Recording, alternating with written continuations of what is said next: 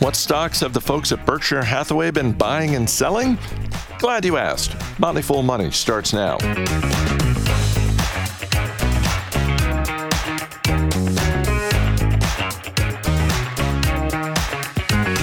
I'm Chris Hill. Joining me today, it's our man in Canada, Motley Fool senior analyst Jim Gillies. Good to see you, my friend.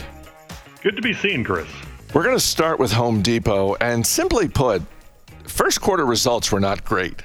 Home Depot's revenue was lower than expected. Their same store sales were down 4.5%. And the company says it expects sales to fall somewhere between 2 and 5% uh, for the year. And that is lower than previous guidance. Shares of Home Depot are only down 1%, which, as a shareholder, I have to say that has me both pleasantly surprised and a little bit confused. Why isn't this worse? I'm not complaining. I'm just confused. Why isn't my stock down more? Come on. I think because it was largely expected. Uh, I, I, don't think it's news that um, after a year of inflationary pressure, which followed two years of being locked in your home when the only thing you could do is basically buy stuff for your home. I'm not surprised that the number of uh, grills and outdoor furniture sets that they're selling has gone down. Um, I'm not surprised that uh, uh, home improvement projects are perhaps smaller than on average than they were a year or two ago. Um, people are choosing to spend their money to go out after being locked in their homes for almost two years, uh, or essentially two years. So I, I, think it was largely expected, Chris. I also think uh, that the headline I saw um, that made me kind of look at it and go, really? I mean, who cares? It's kind of like one of those things where it's a headline that doesn't contextually doesn't make a lot of sense is that the headline was the last miss of this magnitude was in November of 2002.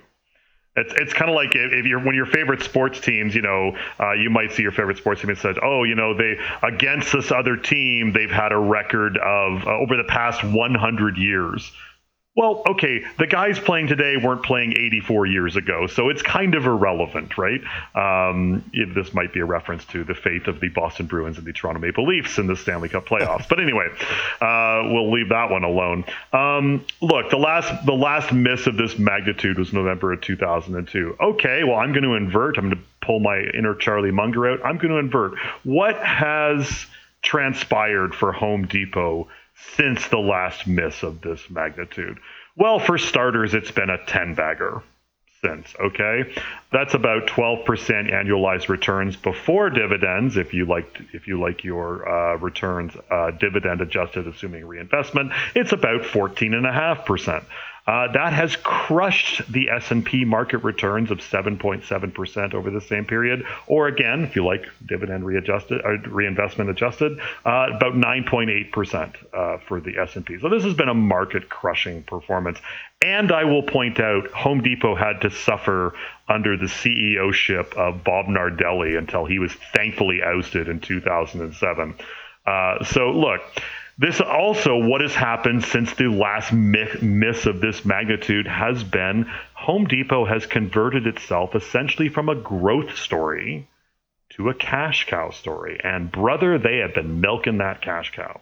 Okay, so uh, the capex uh, capex peaked for Home Depot in uh, fiscal 2004, but it kind of stayed about the three and a half to four billion level until fiscal 07. Then, concurrent with Nardelli getting ousted and you know going through the global financial crisis, fell to below a billion dollars by fiscal 09. It's only been slowly ramping up. They really st- slowed new store spending.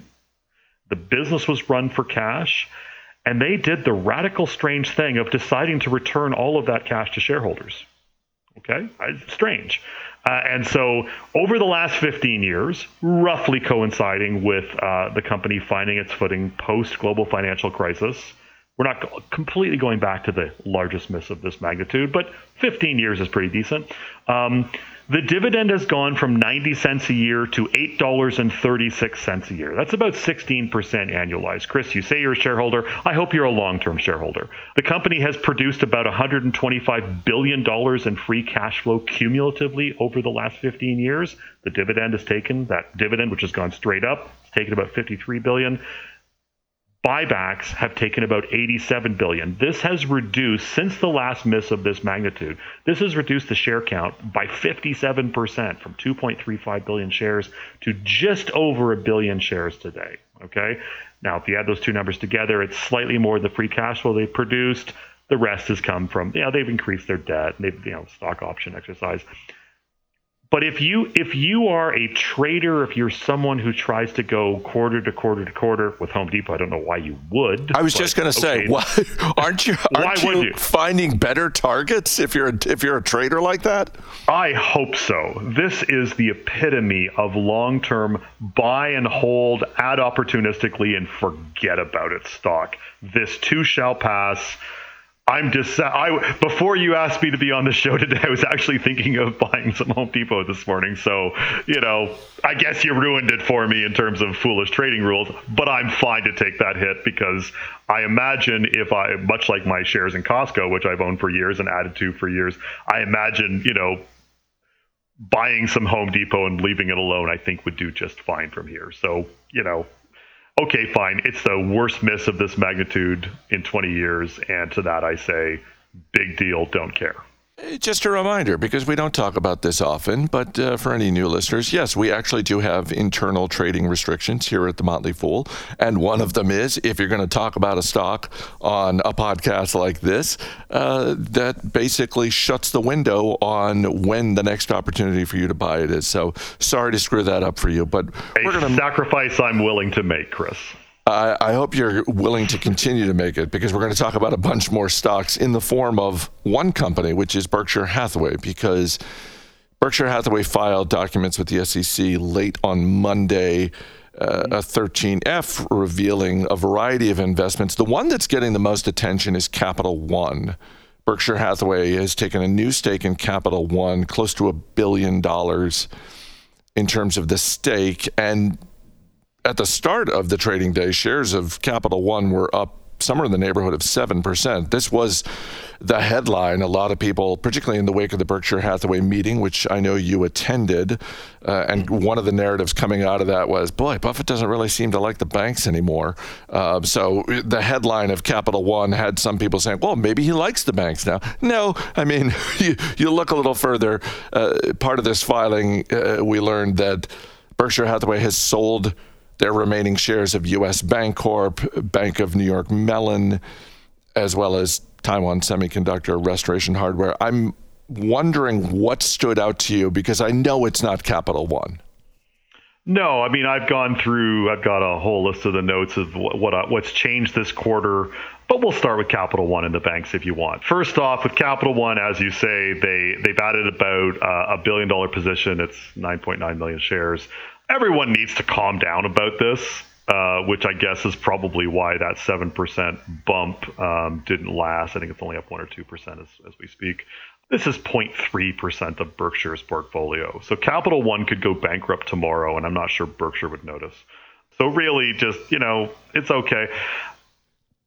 And here's the thing as you said, you know, the banks completely gassed uh, Bank of New York Mellon, which was previously a $1.1 billion position at the end of 2022.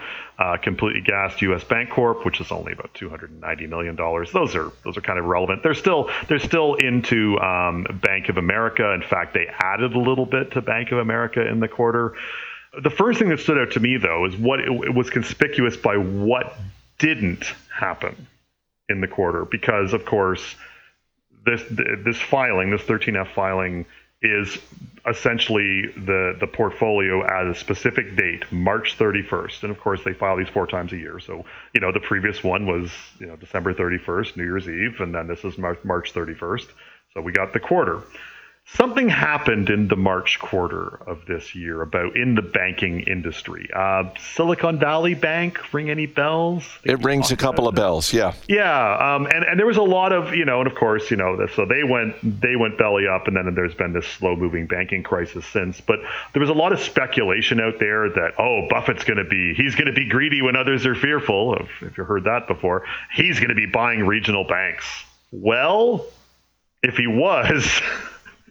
they, they they neglected to put it in the 13F. Now, I mean, in theory, you so I, he obviously wasn't. In theory, there could be some positions that he's asked for uh, to to you know he's not done building a position, so in theory he could ask for a, a waiver. But they usually disclose that kind of that there's a waiver. It's not telling you what we're buying. Didn't see that this time. Didn't look too hard to be perfectly frank. Um, I think that the takeaway is, you know, he's just not buying the regional banks yet, and you know, or maybe ever. So that's fine. But thing, things that leapt out to me, if we can move away from uh, from banking, uh, uh, some moves in the oil sector got some attention. He uh, he sold down about just shy of a fifth of the of the Chevron stake he'd accumulated. Uh, probably sold about five five point one billion dollars worth of Chevron, depending on where he sold it in the quarter. And he added again uh, to Occidental Petroleum. Uh, added about 1.25 billion. If you use the weighted average price, I suspect it was probably lower because, uh, well, you can go track his prices online with his uh, Form 4 filings, and um, he's generally not adding over 60 bucks. Uh, he likes the high 50s right now. Uh, in fact, he's actually been adding this week or last week rather uh, he's added 2.2 million shares in 2023, May 2023. Average price just over $58. Uh, don't forget, Berkshire also owns about 9.3 billion of 8% preferred stock from Occidental. Was 10 billion, but Occidental started to redeem those preferreds. And why that matters, so they have to redeem at a 10% premium. So they're getting rid of the 8% dividend they have to pay Buffett, but they have to pay him 10% more to get out. They've got till 2029 to get out of those. Why that matters is as part of that financing deal where he gave them $10 billion for that preferred, he also got 84 now it's 84 million warrants for Occidental, 84 million shares he could buy at an average price of $59.62, I think. Those warrants expire a year after the full redemption of his preferred. So Berkshire is hard into Occidental. Uh, so you know, people might look at the Chevron sale, think, "Oh, he's selling. He doesn't believe in you know oil or oil prices going up net higher over time. I'm like, yeah, he's just changing horses. Something else that uh, I think is probably going to raise a few eyebrows, and I am here for that, is um, he added just over 20 million shares to Berkshire's largest position. That would be Apple. Now, it's about $3 billion he added, ballpark. We chatted about this earlier, and I, this is another thing I'm sort of scratching my head on in the same way that you talked about Home Depot earlier and said, you know, this was largely expected. How could anyone be surprised coming out of the Berkshire Hathaway meeting? Mm-hmm. All of the flowers that Warren Buffett threw at Tim Cook and Apple. How can yep. anyone be surprised that Berkshire Hathaway is adding to their stake in Apple? That's exactly where I was going to go. I don't know how you could be surprised, but the prevailing wisdom, the market wisdom, and you can't see the air quotes fools, but I hope you heard them, uh, is that Apple is too expensive. It's trading today at about 29 times trailing earnings. Uh, growth has stalled. Uh, you know, over the last year, revenue is down 0.2%. Earnings per share is down about 4%. Now, I'm going to point you to the most recent quarter, Chris, where revenue was up 11% and earnings per share, helped by buybacks, were up by 25% versus the same quarter last year. So you might actually, the, the, the flat numbers might be hiding maybe a nascent reacceleration of some growth. But look, you know, Apple with the their uh, and Buffett again at the meeting, yeah, he he called Apple a better business than anything Berkshire owns. He flat out said it. Okay, that's kind of interesting. You know, he praised, as you say, Tim Cook. He pra- he has praised many times the Tim Cook's management style and the buybacks that are ongoing at Apple. And and look, Apple remains the predominant cash generation story of our lifetimes. Okay, uh, their margins and their returns on capital are still fantastic. They're still net cash positive, or they're still net cash position on the balance sheet. They of course are free cash flow positive maybe a little respect for the long term record is warranted rather than just, you know, talking about how, oh no, Apple's too expensive now. And I mean, I've seen people, you know, on Twitter, which so who knows about how accurate that is, talking about shorting Apple here. I'm like, good luck with that. That's a bold strategy. You have fun. So yeah, so that's the Apple. But again, that's probably going to get a few people. Um, you know, oh, what's going on? Eliminated a couple of small positions. Uh, restoration hardware, uh, which is about 630 million at the end of 2022. That's completely gassed. Uh, I'm sure there are going to be people saying, you know, uh, is that re- recession or inflation concerns? Probably warranted. Eliminated completely their position in Taiwan semiconductor.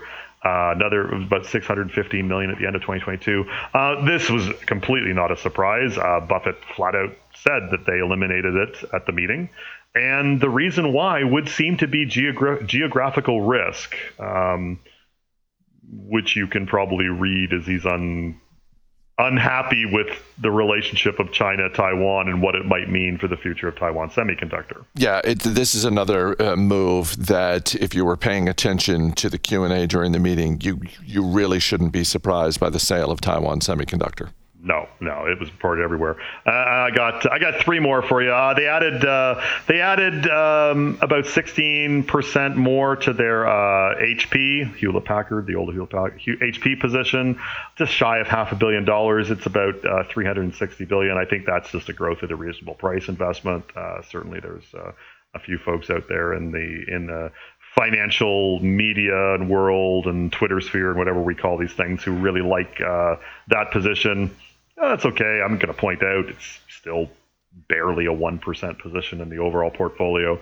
They did reduce their stake in Activision Blizzard by uh, about 6 7%.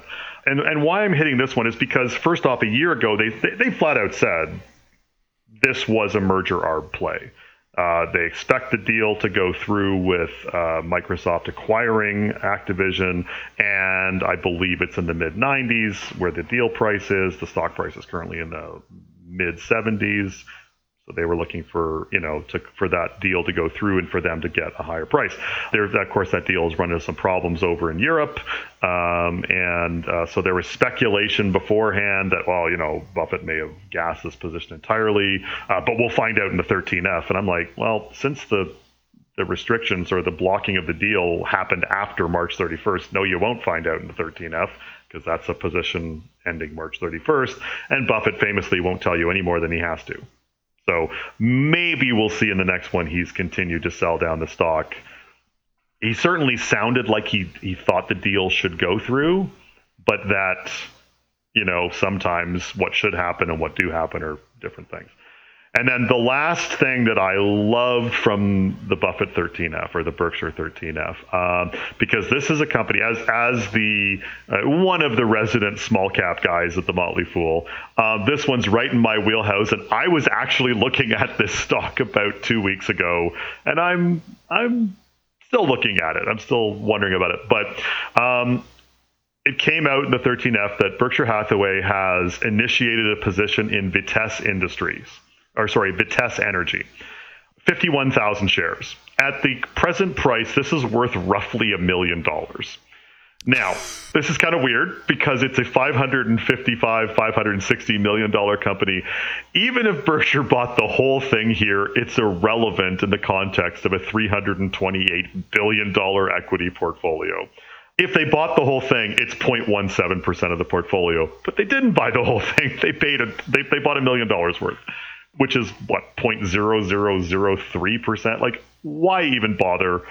Are we sure that this wasn't, you know, Warren bought a billion dollar or a million dollars of this thing because he thought it looked cool and they have a 10% dividend yield at this point? But I, I it's just weird to me to see that. But I'm wondering how many people are going to try to coattail Berkshire Hathaway and go running in the direction of the Vitesse Energy. So, anyway, that, that was the last thing I thought was fun.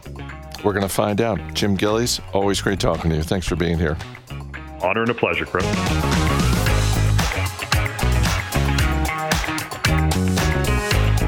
You've got questions, they've got answers. Alison Southwick and Robert Brokamp dip into the mailbag to answer your questions about investing, retirement, and dealing with stock from an employer.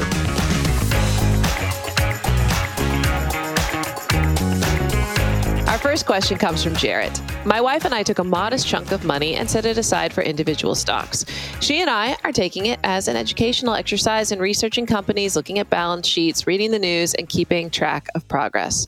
So far, I have bought a few shares each of AMD, Berkshire Hathaway, and Dick's Sporting Goods, and I mean literally a few shares. So, my two questions are one, do you think that there is a minimum share number to reach to really make investments worthwhile? And two, I've heard the quote attributed to Peter Lynch that goes, the best time to buy a stock is now, and the best time to sell is never. But when you talk about watering the flowers and pulling the weeds, does that mean selling stocks? Or does that mean rather just to stop purchasing a certain stock while continuing to purchase shares of flourishing stocks? Well, Jared, I think buying a few shares in a few companies is a great way to sort of tip your toes into buying individual stocks. We do generally recommend that an investor owns at least 25 companies just so that you're sufficiently diversified. So it might be better to add some more companies to your portfolio rather than add to what you already own. And these days it's pretty easy to do with commission-free trading and some brokers offer offering fractional shares so you can add more companies with relatively small amounts of money as you get more comfortable investing in companies, you can increase the percentage of your portfolio you devote to individual stocks. And I would say that roughly speaking, once it reaches about 5% of your portfolio, then it begins to have a, a, a material impact on your overall performance. But stick with a percentage that you're comfortable with as, as you learn and, and maybe track your skills at picking stocks.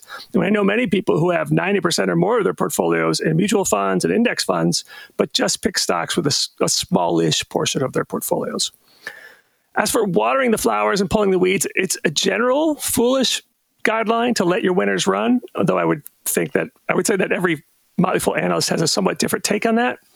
Um, I would say that every time you have cash to invest, focus more on the stock's future potential than its past performance, though that's definitely a signal of what to pay attention to. Um, as for whether you should sell stocks that are significantly underperforming, we at the Fool have plenty of stories of stocks that were down 70, 80, 90%, but then turned around and became great investments. Of course, we've owned also many stocks that went down and stayed down. So I would focus on the reason you bought these companies. And, you know, if they're still valid and, and the stock isn't doing well, or maybe it's down significantly because the, the market overreacted, then just keep holding on. Um, or is it underperforming and maybe gone down significantly because the future potential really has changed. It's not going to be the investment you thought it would be. And I would say, if so, then maybe you should sell the stock and invest the money elsewhere. And I know that can be difficult because it's an acknowledgement that we maybe made a mistake. Um, and we're essentially lock, locking in our losses if you're selling it at a loss. There's actually evidence that investors hold on to their losers too long and sell winners too early, what behavioral finance experts call the disposition effect. But sometimes the right move is to lick our wounds, try to learn from the mistake, and move on. Our next question comes from Gary. Alison, that's me. You are wonderful, smart, and funny, but I think this one is for bro. I'm 61, my wife is 50. When deciding about when I should retire, how do I account for the likelihood that she'll continue to work for several more years? I don't think we have enough say for both of us to retire now, but we could probably live on what she makes as a contract employee. I don't plan to retire right now, but I would like to take my foot off the gas pedal at some point in the near future and control my own time a little more. Complicating the matters a bit is that I'm the one who has health insurance benefits. Should I just see a fee only financial advisor to go through the specifics? So it's true, Gary, that Bro really is the scholar here. And I'm just the I don't know, Gracie to his George Burns. but I have been doing this show along his side for a very long time. So let's see if I can guess what Bro's re- response would be. I think he would say, yes, you should meet with a fee only certified financial planner if you're approaching retirement. Uh, Bro is also going to say that he's glad to say that you're looking to semi retire and not retire early because the science tells us that that's the healthier and wealthier path. You'll have more money and you'll because you'll still be earning a paycheck. Um, and you'll probably stay more active and engaged in life. Now, here's the thing I'm not actually sure what he's going to say about the problem with the healthcare. So, bro, this is where I need I need you to step in. Was I right? Uh, yes, I'm going to say Gary okay. is is right about everything he said about you because you are wonderful, smart, and funny. And there we go. You perfectly anticipated what I was going to say. So yes, I would say anyone really every five or so years should see a fee only financial planner, but particularly as you get closer to retirement. Um, so, how do you find a fee only financial planner? Well, I'm just going to name the networks I always name, and that is the Garrett Planning Network, G A R R E T T, National Association of Personal Financial Advisors, that's NAPFA, and the XY Planning Network. Um, I should say it's not going to be cheap. Um, according to Justin Nichols, the director of operations for the Garrett Network, the average hourly rate across their network is $225, with most falling in a range of 175 to 350. And to do a thorough analysis of your retirement prospects will require at least a few hours, if not several. Now, that may sound like a lot of money, but one thing to understand is actually most financial advisors don't charge by the hour, but they charge by assets under management, the average fee being 1% or so.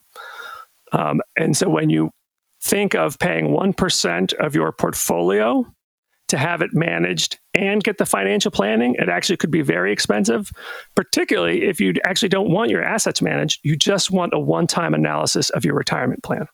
Now, if you're looking for a tool that can do some of the number crunching for you um, for free, do an online search for um, CalcXML's tool uh, called the Comprehensive Retirement Planning Module. And I think it's one of the best free retirement calculators out there. Just make sure that you have the right one because CalcXML makes lots of calculators. The one we're looking for here has the number 606 at the end of the website address. It's not necessarily a substitute for a professional planner, but you'll still learn a thing or two. As for the healthcare coverage, that's a tough one. You can visit healthcare.gov to see what might be available to you through the Affordable Care Act. But you might also talk to your employer about how many hours you'd have to work and still be eligible for healthcare coverage. Nowadays, more employers are embracing what's come to be known as a phased retirement, creating programs by which older employees can work part time for a few years before retiring. It's good for the employer because many are still struggling to find enough qualified workers. And by keeping you around a while longer, it limits sort, limits sort of the brain drain. And you could even spend time training your replacement. And it allows you to, as you say, take the foot off the gas pedal and have more free time. And as Alison said, the evidence about retiring is actually mixed and staying somewhat engaged in the workforce for longer might be good for you. Our next question comes from V. A big part of my portfolio used to be the stocks I had received from my company. Recently, I've sold those stocks to invest in index funds recommended by the Motley Fool. My question is Should I make that investment in one transaction, or is there a better strategy, such as investing a portion every certain number of days to hedge against fluctuations in the market? There have been several studies that looked at whether it's better to invest a lump sum all at once or dollar cost average into the market over a period of, say, six to 12 months. And the consensus is that investing all at once wins something like 66 to 75% of the time, depending on the study and the period looked at. And this is because historically the US stock market is up approximately three out of every four years. So usually it makes sense to get your money in the market as soon as possible. And I'll just add that I like that V is highlighting that we at the Fool recommend index funds as well as individual stocks. If you don't have the time or inclination to follow individual companies, there's nothing wrong with just sticking with index funds, or at least use them to complement your stock portfolio, which is what I do. Next question comes from Brian. What interest rate is the tipping point where it makes more sense to pay off a loan versus placing money in a high interest savings account? Currently, my savings rate is 4.2%. Is it as simple as paying off loans with rates greater than my savings rate and putting money into the savings account if the loan rate is lower? Uh, well, Brian, you're on the right track. I would just add that you might want to factor in taxes. So if you're, let's say, the 24% tax bracket and you pay 5% state income taxes, then the 4.2% you're earning on your savings account is really closer to 3% when you factor in the taxes you're going to have to pay on the interest you receive. So that could possibly make paying off your debt sooner more attractive depending on the rate on the debt. Um, but that's just comparing the rate uh, to what you would earn on cash. If you have a longer time horizon, the calculation may be comparing the rate on your debt to what you could earn in the stock market, which you know could say six to to 8% maybe. And that's how I think of it. I used to send in extra payments to pay off my mortgage early, but then refinance during the pandemic at a rate below 3%. So now I invest those extra payments because I'm reasonably confident I can beat that rate on an after tax basis between now and when I retire. But, you know, of course, there's no guarantees. Um, and just a couple other benefits about paying off debt. First, if you don't have debt when you retire, you've lowered your annual expenses, which means you've lowered the amount you need to withdraw from your accounts. That in turn could lower your taxable income, which not only lowers your tax bill, but as we discussed earlier, could lower the amount of your Social Security that is taxed and the amount you pay for Medicare. And then finally, there's just a big psychological benefit to being debt free, especially by the time you retire. So if having a mortgage or some other loan sort of weighs on you, then paying it off might be the better choice.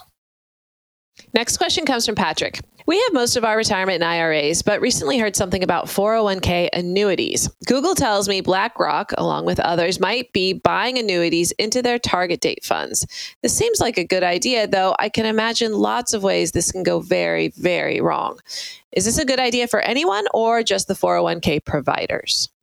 Yeah, some recent laws have made it easier for 401k providers to add annuities to their plans. And it's not just BlackRock. A recent Wall Street Journal article talked about how State Street and Fidelity are looking to do the same thing. And one reason they're getting embedded into target date funds is that's where the money is. The majority of new 401k contributions go into target date funds. And on the one hand, I actually like this idea as long as these are the types of annuities that pay a monthly or annual income for the rest of their retiree's life, um, and especially if it's a better deal than what an individual could get on their own. And that's often the case with investments in 401ks. I like these types of annuities as a replacement for a portion of a retiree's bond portfolio because they mitigate market risk because the checks keep coming in regardless of what's going on in the stock and bond markets. They mitigate longevity risk because you can't outlive the payments, and they somewhat mitigate the risk of making mistakes later in life due to cognitive decline. Um, and one reason these are being added to these um, 401ks is that there's evidence that the average retiree actually doesn't know how to turn their portfolio into a paycheck, and they often spend too much too soon. But the other reason is that insurance companies have lobbied Congress very aggressively to get this to happen. I attended one of these lobbying events on Capitol Hill a few years ago, uh, and you could just tell they were dying to have access to all that money. So I'm cautiously optimistic that this is a positive development, but I'm reserving judgment until I see more of the actual products. Our next question comes from Arian. I'm currently a 21 year old senior in college, double majoring in environmental studies and legal studies, with the intention of attending law school in the future. However, I've also developed a keen interest in investing personal finance and keeping up with the market trends. How would you go about finding an entry level job in investing? Thank you for producing such informative and engaging content. I began listening to your podcast this year, and now I listen to it every day. You guys are great. Oh, I'm not going to take all the credit for that. That's nice. Thanks, Arian. Yes, thank you. And good for you for learning about investing at such a young age. Um, so, I would say the first thing to do is figure out what you want to focus on. Are you interested exclusively in investing? Or are you also interested in personal finance topics like retirement planning, college planning, taxes, insurance, and those types of things? If it's just investing, then the gold standard designation to begin investigating is the Chartered Financial Analyst designation or the CFA. If you're more interested in personal finances, check out the Certified Financial Planner designation, which I have. And you don't need to necessarily begin preparing for these exams. Um, just look at some of the course materials, watch some videos on YouTube, and just see if you really enjoy the subject matter.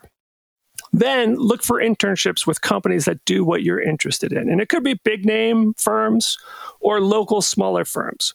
You could contact them directly or check out the local associations. There are almost 70 CFA societies across the US. And for CFP practitioners, there's the Financial Planning Association. And they often allow students to attend events or join at a reduced rate. And by doing all that, I think you'll get a sense of what job you're looking for. Perhaps uh, you'll make some contacts, which could then lead an entry level job.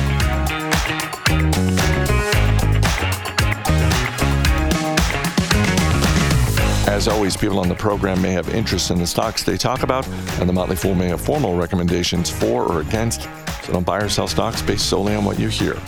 I'm Chris Hill. Thanks for listening. We'll see you tomorrow.